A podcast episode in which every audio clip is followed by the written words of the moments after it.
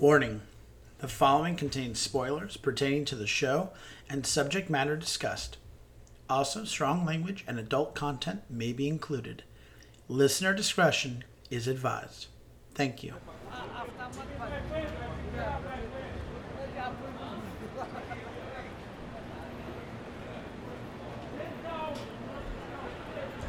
Well, the transition from hospital to apartments is really coming along nicely. I don't like hospitals. I don't think I could ever live in a building that used to be a hospital. I get it, but in a city like New York, all property is too valuable to leave unused. Fair. I I just wish they could have done something more with the property. Maybe I'm just being sentimental. Why is that? I mean, Saint Vincent's wasn't just a hospital. It was such a landmark in New York City and, and its history and the AIDS epidemic. Go on. Saint Vincent's was the epicenter of New York City's AIDS epidemic. It housed the first and largest AIDS ward on the East Coast and is often referred to as the ground zero of the AIDS epidemic. It's one of the first institutions to tr- address and treat H I V and AIDS in the nineteen eighties. That explains why they have this AIDS memorial here in the square outside Christopher Street Station by the remaining part of the hospital. So you see why I feel like it's hollow ground. Maybe you're right. Maybe it should be turned into something more. Here's hoping people never forget what happened here.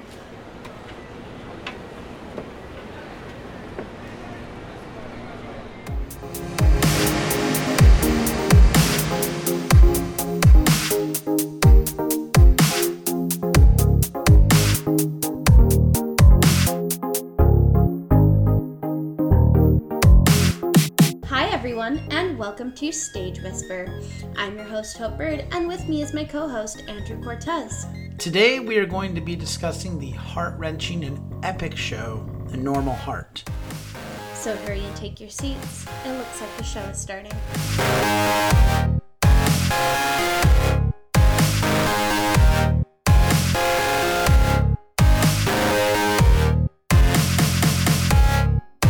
Hello everyone, and welcome into today's performance of Stage Whisper. Today we are welcoming you into one of the greatest dramas, at least in our opinion, to grace the stage.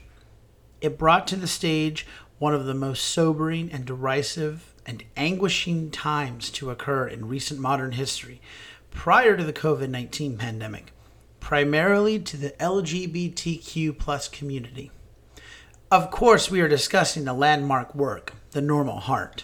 This award-winning show not only challenged the ideas that were discussed on stage, but also challenged the audience on what to think and feel about the characters and their stories being presented to them. But, of course, we need to prep you for all that's coming. So, let's hit the groundwork first. The Normal Heart originally premiered off-Broadway at the Public Theater in nineteen eighty-five.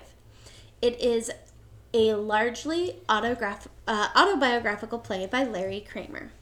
It focuses on the rise of the H I V AIDS epidemic in New York City between nineteen eighty-one and nineteen eighty-four, as seen through the eyes of writer activist Ned Weeks, the gay founder of a prominent H I V advocacy group. The play's title comes from the poem by W H Auden, September first, nineteen thirty-nine. After a successful nineteen eighty-five off-Broadway production at the Public Theater, the play was staged in Los Angeles and in London. It was, it was revived off-Broadway in two thousand four and finally made its Broadway debut in two thousand eleven. This is the perfect place to introduce our design team of the two thousand eleven production. The playwright was Larry Kramer. Sound design and original music by David Van Tiegem. Directed by Joel Grey and George C. Wolfe. Scenic design by David Rockwell. Costumes by Martin Pacledinas. And lighting by David Weiner. The play was first published by Plume in the U S A and by drama editor Nick Hern for the Methuen in the U K to coincide with the nineteen eighty-six British premiere at London's Royal Court Theatre. He then reissued it in his own imprint Nick Hern Books in two thousand eleven when first staged on Broadway, and again in a tie-in edition alongside the National Theatre Revival in twenty twenty-one. The show arrived on Broadway at the Golden Theater on April twenty-seventh, two thousand eleven, and ran for a special limited engagement of eighty-six performances, closing on July tenth, two thousand eleven. There are so many autobiographical parallels in this show. After most performances of the two thousand eleven revival of The Normal Heart, Kramer personally passed out a dramaturgical flyer detailing some of the real stories behind the play's characters. Kramer wrote that the character Bruce was based on Paul Popham, the president of G M H C from nineteen eighty-one until nineteen eighty-five. Tommy was based on Rodger McFarlane, who was executive director of G M H C and a founding member of ACT UP and Broadway Cares. And Emma was modeled after Doctor Linda Laubenstein, who treated some of the first New York cases of what later became known as AIDS. Like Ned, Kramer himself helped to found several AIDS activism groups, including Gay Men's Health Crisis, G M H C, and AIDS Coalition to Unleash Power, ACT UP, and indeed experienced personal conflict with his lawyer brother, Arthur. It has been suggested, though not by Kramer himself, that the model for Felix was John Duka, a New York Times-style reporter who died of AIDS-related complications in nineteen eighty-nine. When the production played on Broadway, it was considered a revival for the purposes of the Tony nominations, even though the two thousand eleven production was the first time the show played on Broadway. The show would be nominated for five Tony Awards and win three that evening. Best Revival of a Play, Best Featured Actor John Benjamin Hickey, who played Felix, Best Featured Actress Ellen Barkin, who played Doctor Bruckner. So let's get into the story itself.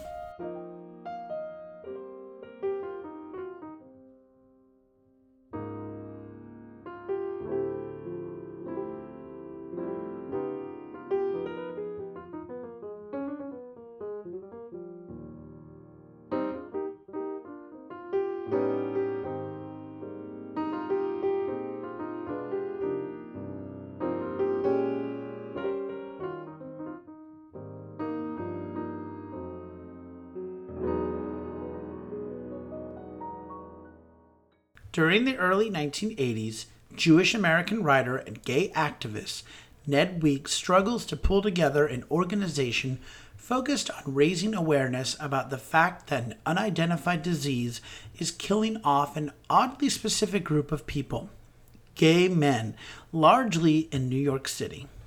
Doctor Emma Bruckner, a physician and survivor of polio, as a consequence of which she is using a wheelchair, is the most experienced with the strange new outbreak and bemoans the lack of medical knowledge on the illness, encouraging the abstinence of gay men for their own safety since it is unknown yet how the disease is spread.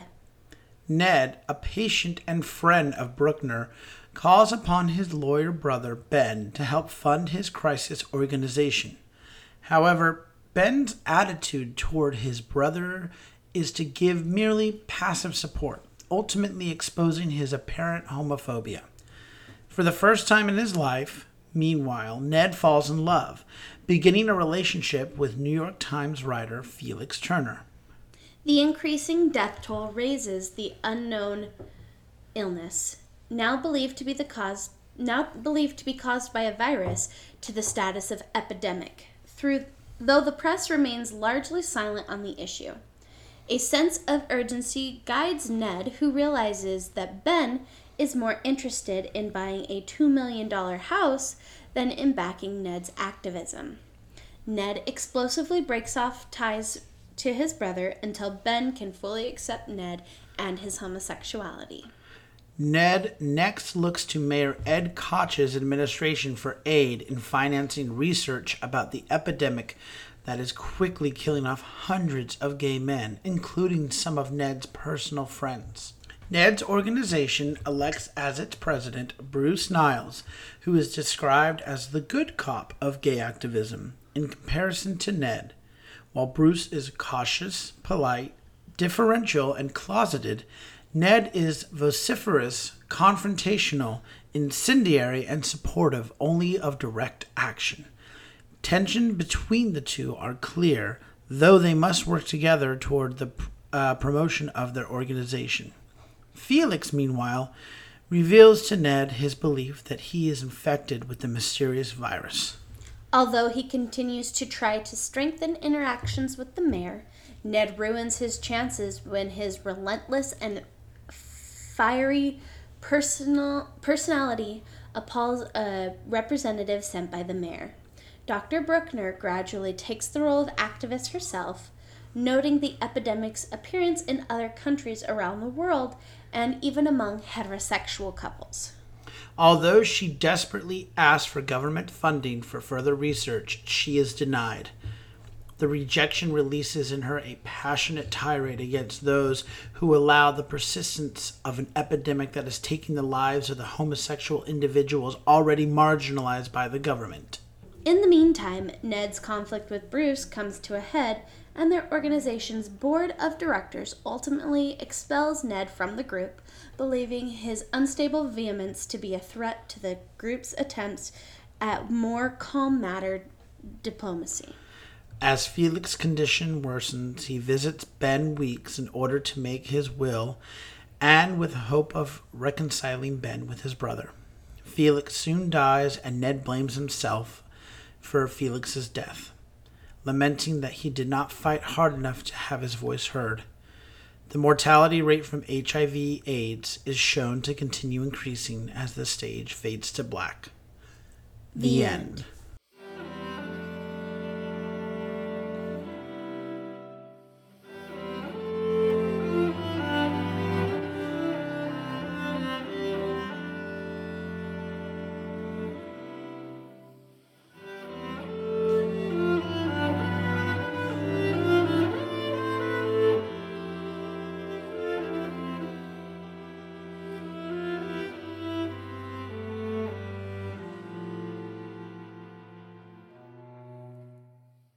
So let's now discuss the parts that we liked and that we liked. Yes. And that we really liked. I mean, this show. I'm going to jump in here because you're a play girl. And I don't mean that in the dirty way, but you, you, you like plays. You were the one that got me into plays. I did not. I was not a play guy. The first play you took me to was Waiting for Godot, and I was like, I'm waiting to get it. And then we saw this, and this was one of the greatest shows I have ever seen. This is when I was like, this is a blank check. Write any amount on it. And I was like, I'm going to go see plays now. For as many musicals as we're going to see, we need to see plays. And this did it for me. Hmm. And I really, I don't believe I knew what the show was about when I bought tickets for it. I was just like, okay, we're going to go see a play. Here's a play. And this show was just breathtakingly passionate. Yeah. It it made me wish I cared about one thing half as much as Ned cares about everything. Or even Larry Kramer, for that matter, considering oh, yes. he was outside the theater handing out stuff. I didn't realize that that was him at the time. And I was just like, there's this guy out here, this older gentleman handing things out. And then, like, in hindsight, I'm like, oh, my God. Hmm. Mm-hmm. Well. But, mm-hmm. yeah, no, you're absolutely right. This was just such a powerful piece of theater. It just... I mean, it encompassed everything that I've, I want from theater. It had a... I mean, it had a very good story.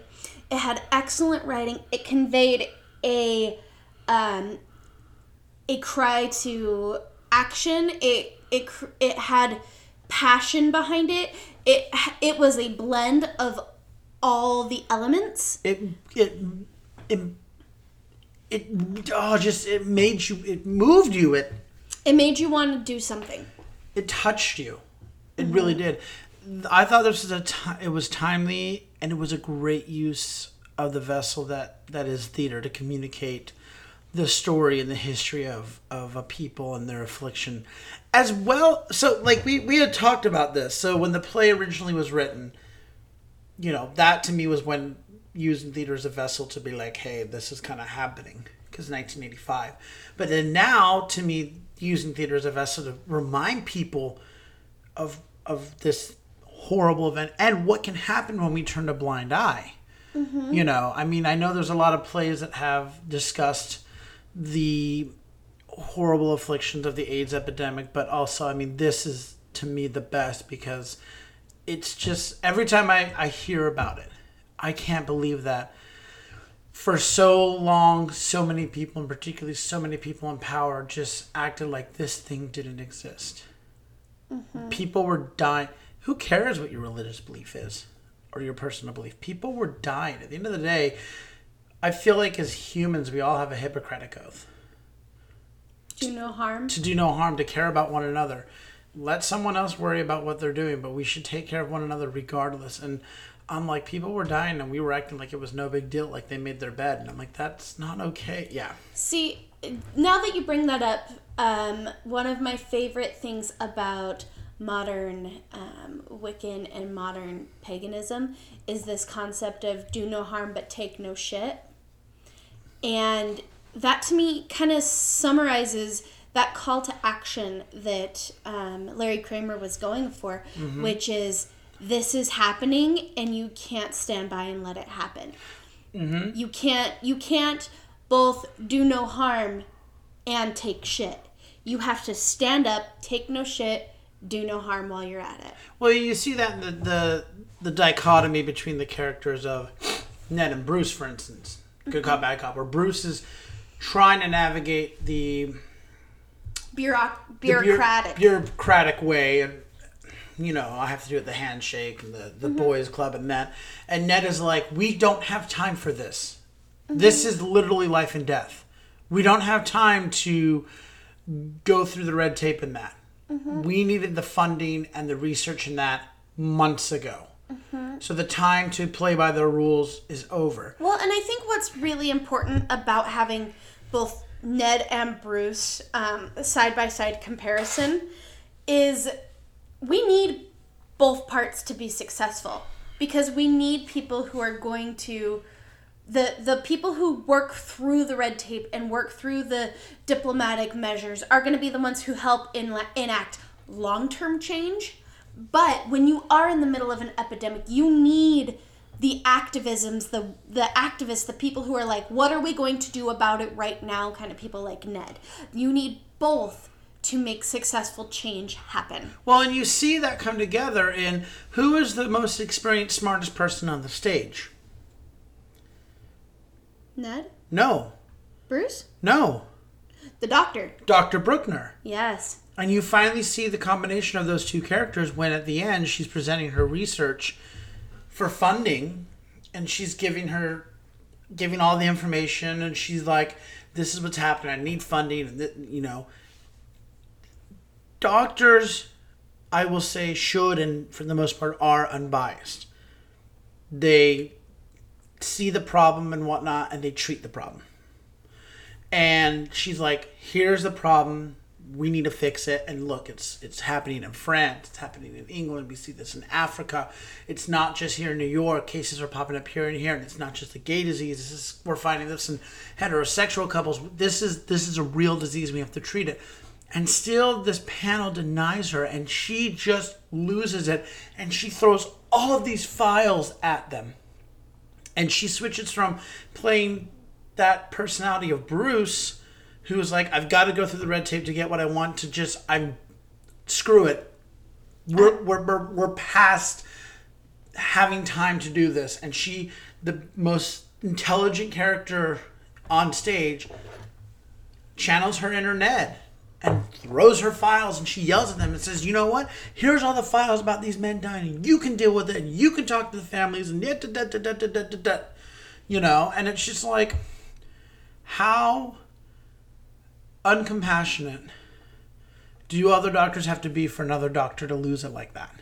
Mm-hmm.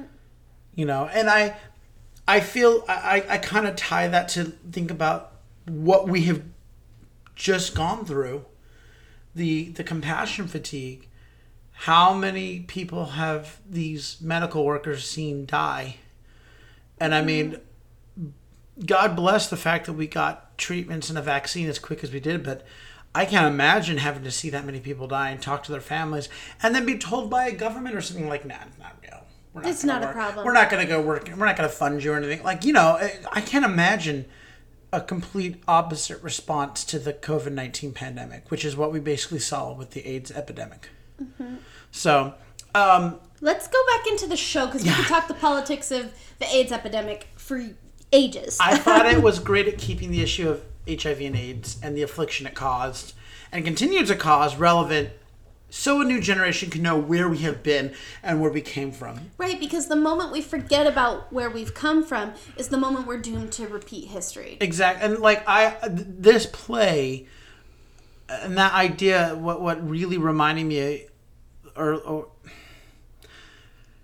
what I'm trying to tie, the thought I'm trying to tie it to is like I can remember driving in Salt Lake during Pride, and a lot of these young um, L G B T Q people viewed Pride as just one big party, and I was like, you, you need to know the purpose of Pride.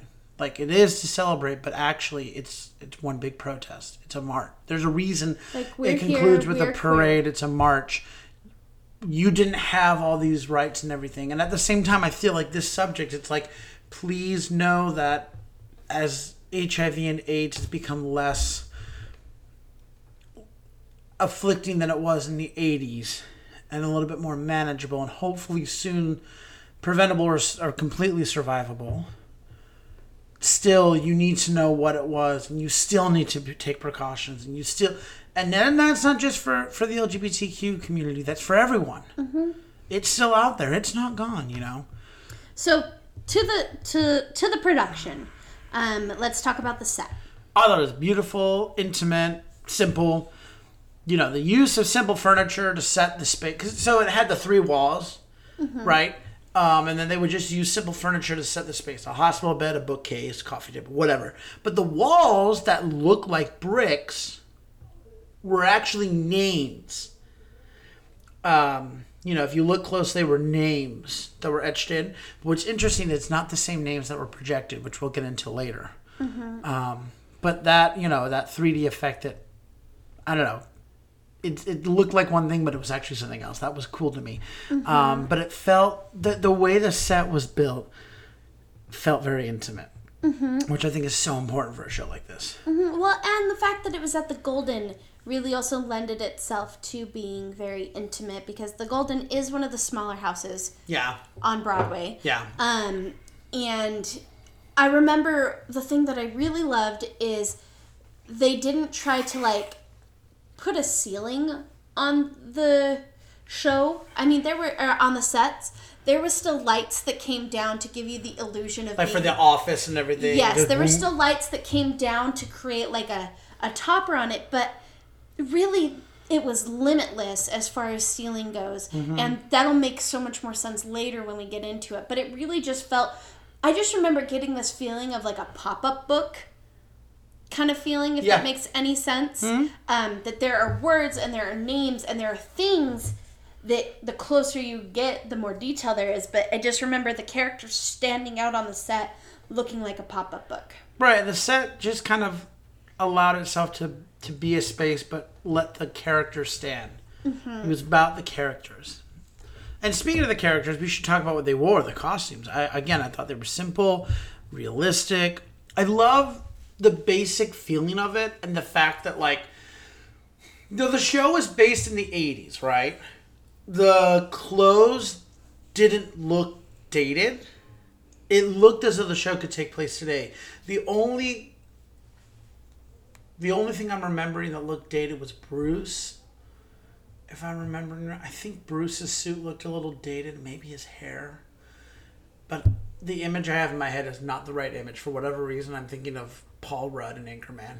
That's oh, yeah, not no, the no. right That's image. Not even the right time. No. no, I know. That's the thing is I'm like, that's not the right image. But I, I know for a fact, like, Ben didn't look from the eighties.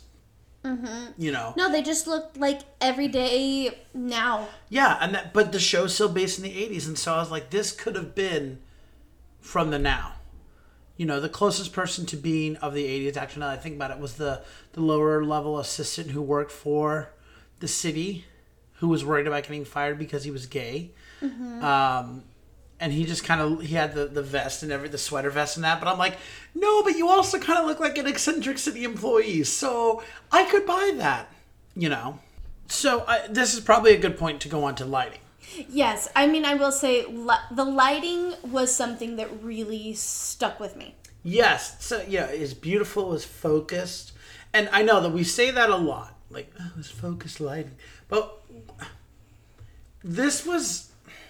Well, it created like this intimate focus. Yes. Well, the thing that I find fascinating about lights is white light can mean comedy, but also white light in the right setting can create that hyper focus and that, like, I don't know how to describe it, but you know what I mean? Like, where it's like... An intensity, intensity and energy. Yes. It can create urgency. Yes. Yes. And and it's all the same color light, but it's the the way that it's displayed helps communicate that emotion. Sorry, I'm getting very excited talking with my hands. Um, yeah, no, because you felt that when Ned and Ben are talking or when they're in the, the crisis center. Um, but...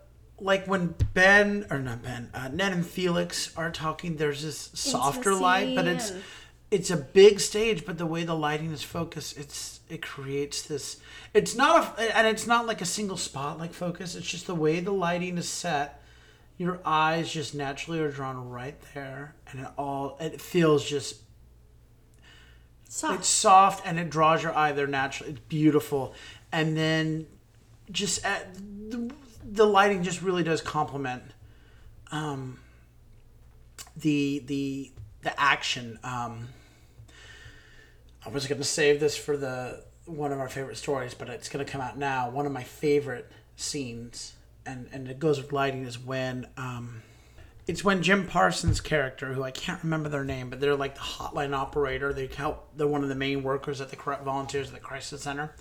Anyway, they come in the back through the door and everyone's yelling, you know, San Francisco's mayor just gave blah, blah, blah. We can't even get a meeting with that, that, that, that, that, that, right? Mm-hmm. And he walks in the back door in deep shadows and comes forward. And he's clearly upset. And he talks about someone who had just passed. And he goes, so-and-so just died. And his mama was there. And it was a real weeper.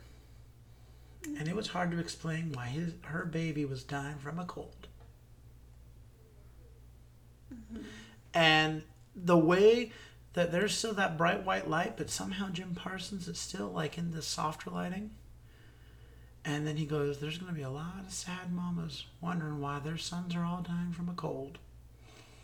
Mm-hmm. And the way that he just comes from the shadows up front, I think that's important because that bit of dialogue in the midst of all this yelling about money and money and money and cities and bureaucracy, blah, blah, blah, and then that character comes up and just says, here's the human effect. These men are dying and we're all we can tell them, their families, if their families care, is that they're dying from a cold, to come from the shadows.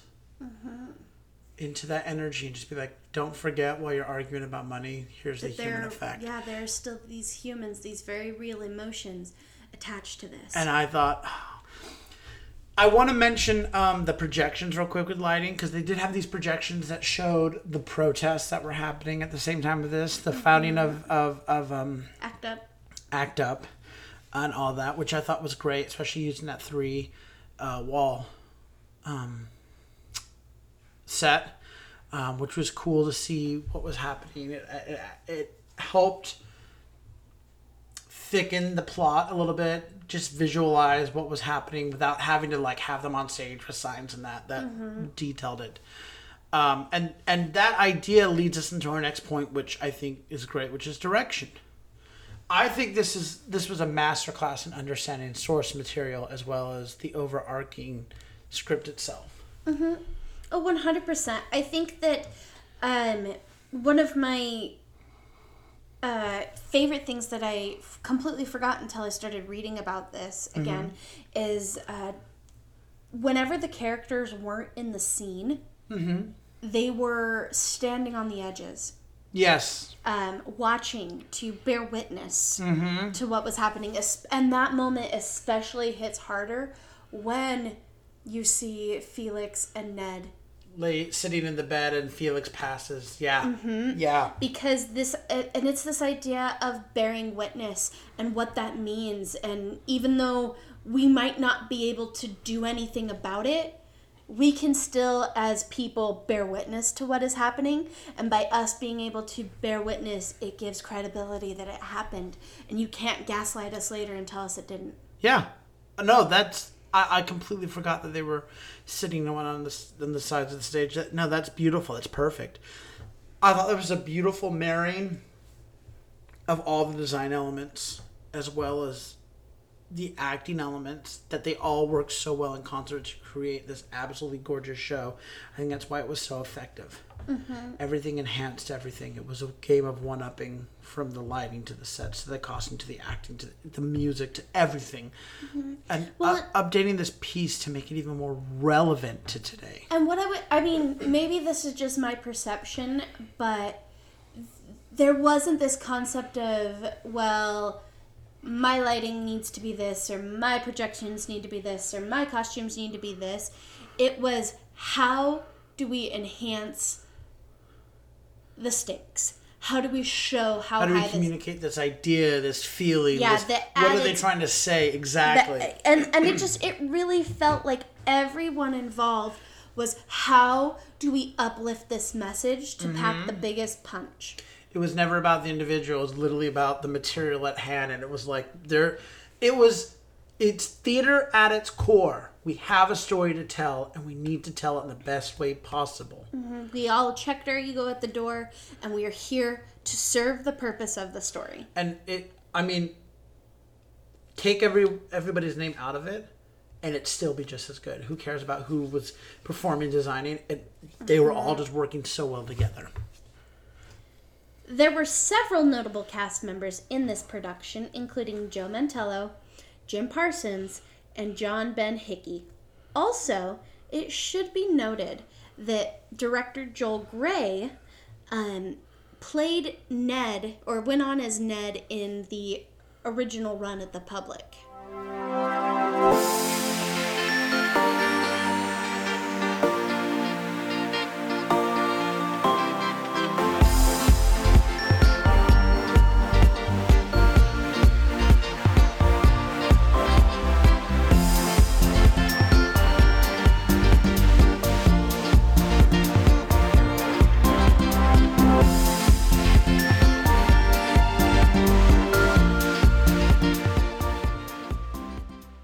So let's now talk about the impact the show has had on the theater and its history. Now, the show has had a huge impact on history itself and L G B T Q history, but let's focus on theater. Mm-hmm. This was one of the first shows, if not the first, to address the AIDS epidemic. And that's, I mean, I, I feel like if we had dug really deep off off Broadway, there might have been more, but I mean, everything that I could find, this was one of one of the first. To, uh, there were a couple that danced around, like, you know, they, they didn't say AIDS. This was meant to be AIDS. This was the first to be like AIDS. AIDS. Right. Well, and um, this show. Uh, here's here's one of the things that I was struggling with during um. our research process for this show, is there is not a comprehensive um, L G B T Q history, because so much of it had to be hidden away. Um, and honestly, a lot of this stuff and shows like The Normal Heart, I wouldn't have known about had I not taken a queer theater class in college. Well, and so much of it's now finally in the last ten, fifteen years coming out mm-hmm. into the light. Right, because of how much, and and this is this is something that I really wish that more people had access to or were writing books about, mm-hmm. um, that I could find, because I know how to do my scholarly research, and there's just not a lot of, without going to um, a library. Well, I think like a, a, a collegiate or university library, like going down the street to Columbia and spending days in there and really, mm-hmm. you know. And so, but I, I think it just goes to show how much, um, how much work we still need to do about it, because this is part of our history as all people, mm-hmm. um, and how theater impacts history is also something that's really important, and I think it should be more mainstream. Um, And so I started getting really frustrated that I couldn't find more more clean facts about, well, what was the first play to talk about AIDS? What was the first work to be produced about this? Um, you know, and so I, I know that the impact this made was huge, but finding the credited sources to cite that impact was a struggle for me for this show, which was just so... It was so hard and difficult and frustrating, because, like, reading this piece and seeing this piece and knowing about it now, I know it made an impact, but I can't find, like, impact statements and, and cited sources. Right. Well, I mean, I, I, I would wager a guess that nineteen eighty-five, it was probably a little bit taboo, or, you know, mm-hmm. in the height of the AIDS epidemic. Um, that being said, I think it was a landmark. It still uh, not was. It is a landmark piece of L G B T Q theater. Mm-hmm. You know, and it's a landmark historical piece of theater. Oh, yeah. Well, and especially because if you think about everything that happened in the eighties, there was so much, and this was a large part, and there were so many active forces trying to discount it or hide it or gaslight the people involved that it didn't happen or it wasn't important. Well, but it was. And, and like I said, this show had a big historical influence, but we want to talk about theatrical impact, and, and with you saying that, this show told the story of so many in the theater. Mm-hmm. You know, there were so many people in our our world, in our community, and and and, and this story, this play, told the story either how they, they passed, or if they how how someone they knew passed from this disease. Mm-hmm. You know, um, we our community was one of the most affected. Right. Well, be, because the theater community has always been this place that's about acceptance and, acceptance and vulnerability and honesty. Um, yeah. And so people who couldn't be accepted, well, weren't being accepted by their family and others, they found people in the theater with their arms open wide. Mm-hmm. And so, so many people of the L G B T Q plus community were already in, like, part of the large yarn ball that makes up theater. Right. And and they didn't know why. I mean, there's so much that came out of this. We've, we've talked about it on La Cage aux Folles. And there's um, more, A Chorus Line. A Chorus, you know. And, and this show helped not just... This show put on stage what was happening. Mm-hmm. Behind the scenes in the papers you were hearing about Michael Bennett passing. Mm-hmm. Or, you know, La Cage aux Folles founded an organization to help. But, but this show was putting it up there of like, this is so what's you know what's happening. Exactly. This is what's happening to these people. And it's not saying because of their promiscuous lifestyle or something. No, it's saying it's... there's a disease that's affecting them and we need to do something. Mm-hmm. So to document that, to document something that happened in our community, I think that's a theatrical impact.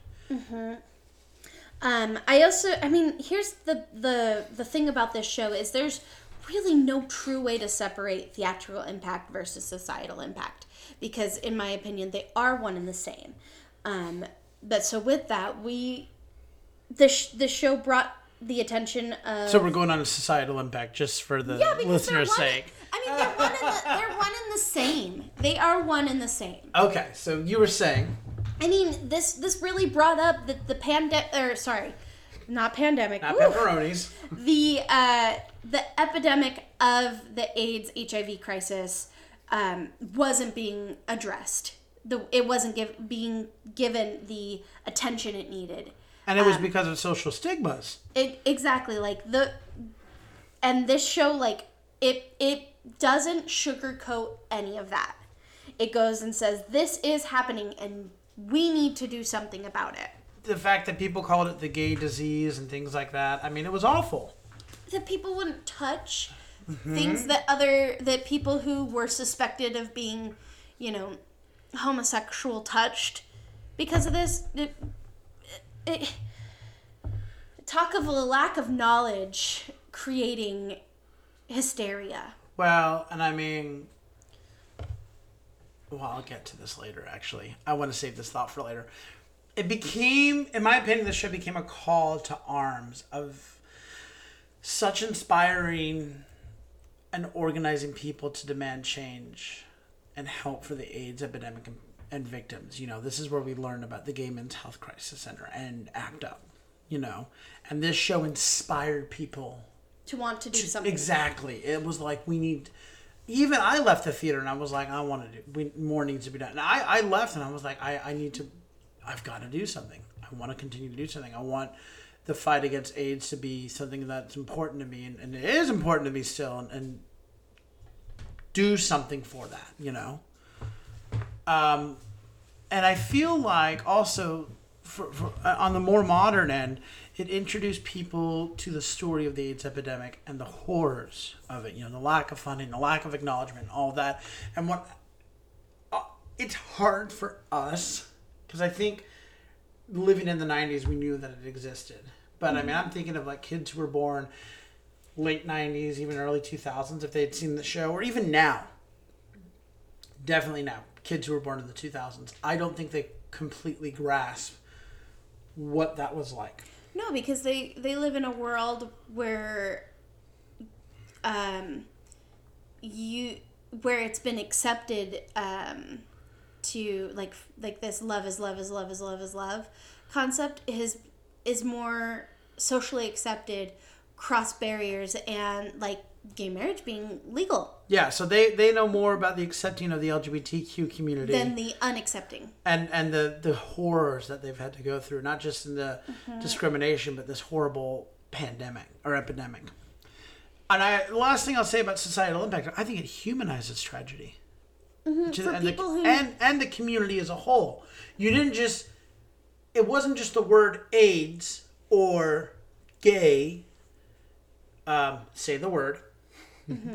Um, but you actually, there was a name, there was a face, mm-hmm. and you actually saw the, the, the suffering and the people and all of that, you know? Um, and I think that's important when you're dealing with an issue. It's very easy to talk about something when it's, what's, what, what is the term? Talk about something in the abstract, but the minute mm-hmm. it's, it becomes real, it has a name, it has a face or something, it's a lot harder, mm-hmm. you know? So is the show still relevant? one hundred percent. Absolutely. All right, here I go. Absolutely, yeah. We are now ourselves coming out of a pandemic, knock wood. And one in which a lot of us are asking if the powers that be handled it in the best way possible. If they listened to the scientists and the doctors and such. And all of that, like we're questioning our, our response. And it's a, this is a pivotal show that not only holds a mirror up to our society, but also challenges us in thinking about issues like this, so important at this time. Also, the AIDS epidemic and the communities and peoples affected are always important to remember and to help so that we can ensure nothing like that on that scale ever happens again. And I want to add one more thing to that that I thought of when you were mentioning about the hysteria about nobody would want to touch anything that an AIDS person touched or even touch an AIDS patient or, or what have you. It reminded me of the hysteria from lack of knowledge regarding COVID. Mm-hmm. I mean, the things I saw people... Let's just stop for a minute and think about toilet paper. Shall mm-hmm. we?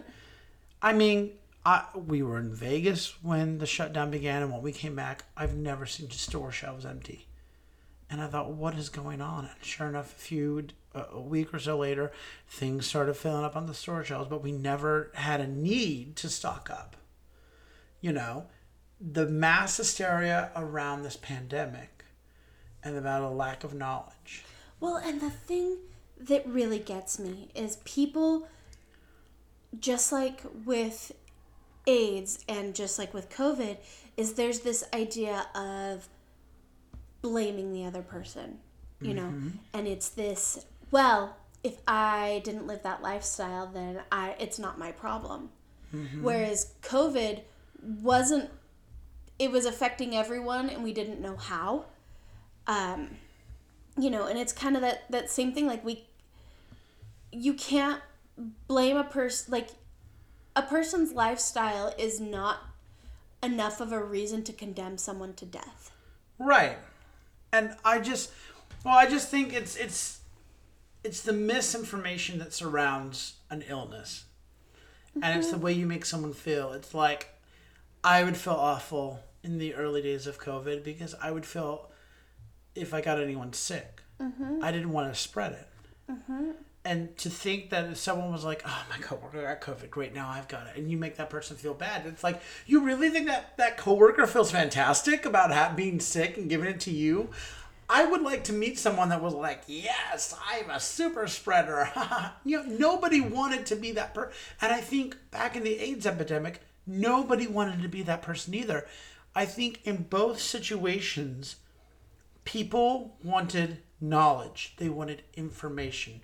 Mm-hmm. And I think the difference between the two was the amount of misinformation and therefore, or a lack of information, or mm-hmm. a lack of wanting information, a spread of wrong information. And in, in our day and age, it was through social media and that. But back then, it was just pure conversation or or or just not acknowledging. Mm-hmm. So I definitely think this show is very relevant. It is a heavy show, but it's such an important show.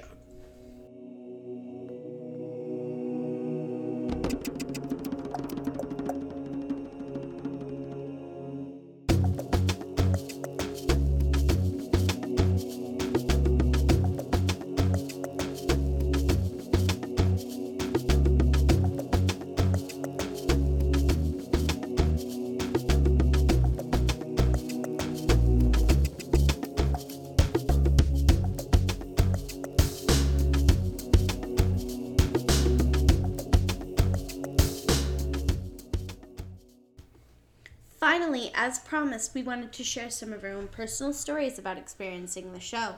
So we had the good fortune to see the show back in two thousand eleven. And, uh, yeah. I mean, I will say that it changed my life. Yeah, I'm in the same boat with you. It, it, I've never been the same. It made me want to be more passionate about things I cared about. And it, it helped me... It helped me discover my voice, and because I've always, like, small me always wanted to, like, it, small me always cared about um, what was happening to other people, but mm. never knew how I could help. Mm. And this show made me realize that sometimes the best thing you can do to help is to speak out and let people know that something is happening. Yes. I- I've already mentioned this was one of the most moving piece of, pieces of theater I've ever seen. Probably the best play I've ever seen, or at least one of them. And it was one of the, it was the first play I truly loved. This is what led me to fall in love with, with, with, with straight plays and that. Um, but like you said, this show left a lasting impact on my life. And I immediately went out and I bought the script and, and that I, summer we organized a drag show to raise money for uh, Broadway Cares Equity Fights AIDS. Oh, uh, no, it was the Utah AIDS Foundation. Oh, yeah, no, you're right. It was the Utah AIDS Foundation. I right away, I was like, I, I'm going to do something. Um, but I bought the script. I actually, one of uh, my monologue for auditions is from that show. I mean, the script is incredibly powerful. You know, it, it. I reread it a few years ago when I was reading through my script library. And it, yeah, it, one of the just, the biggest memories that lives with me is I remember just sobbing throughout the show. And not only is the, the writing and the performing beautiful and powerful, but um, in between scenes, you know, they would display the names of people who had died during that course of time. Mm-hmm. And they would put it up on the wall of the set, right? They would project it on the wall. So that's why we said, you know, the name, the, the walls were, they looked like bricks, but they were actually names. Mm-hmm. But I believe they were different from the projections. Could be the same. Who knows? But um, as the show goes on, obviously the list gets longer. So it goes from just being the back wall to also being the side walls. But I remember just sobbing throughout the show, and, you know, because it was moving. But at the very end, as the lights faded dark, you know, the whole back wall is covered. And then there's the side walls of the stage.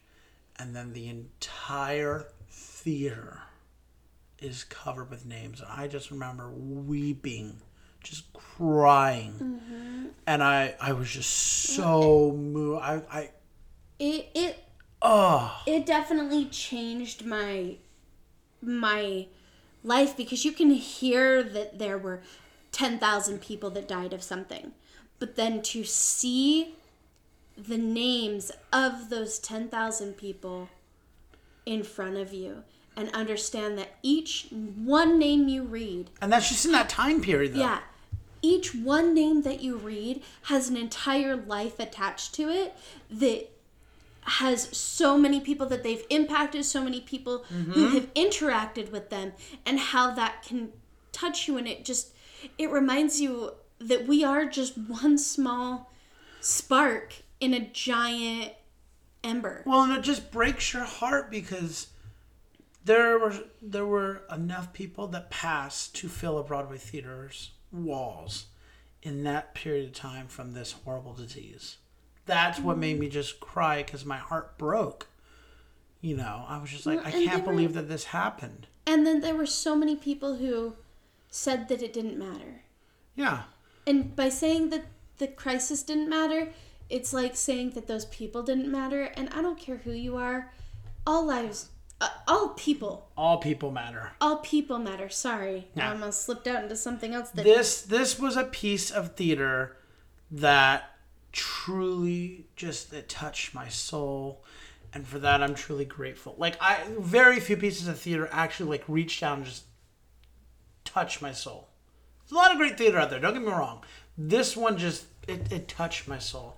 And then I remember meeting the cast afterwards. You know, Joe Mantello was so incredibly nice. The entire cast was incredibly nice. And then, of course, we mentioned, I didn't realize that we'd met Larry Kramer mm-hmm. right after, and he was handing out stuff. Just thought he was a passionate older gentleman. And hindsight, I'm like, oh my God. Yeah, I literally thought there was just someone who was like, well, I'm from this time period, and you need to know that these people existed, and they well, were Well, and then even now, just you need to stay active, you know? Mm-hmm. We are so optimistic with the direction things are going. And so we hope you will join us at the theater sometime soon. You'll be able to catch The Normal Heart at a theater near you sometime soon, I hope. Yeah. So until next time, I'm Andrew Cortez. And I'm Hope Bird. Reminding you to turn off your cell phones. Unwrap your candies and still keep your masks on. And keep talking about the theater. In a stage whisper. Thank you.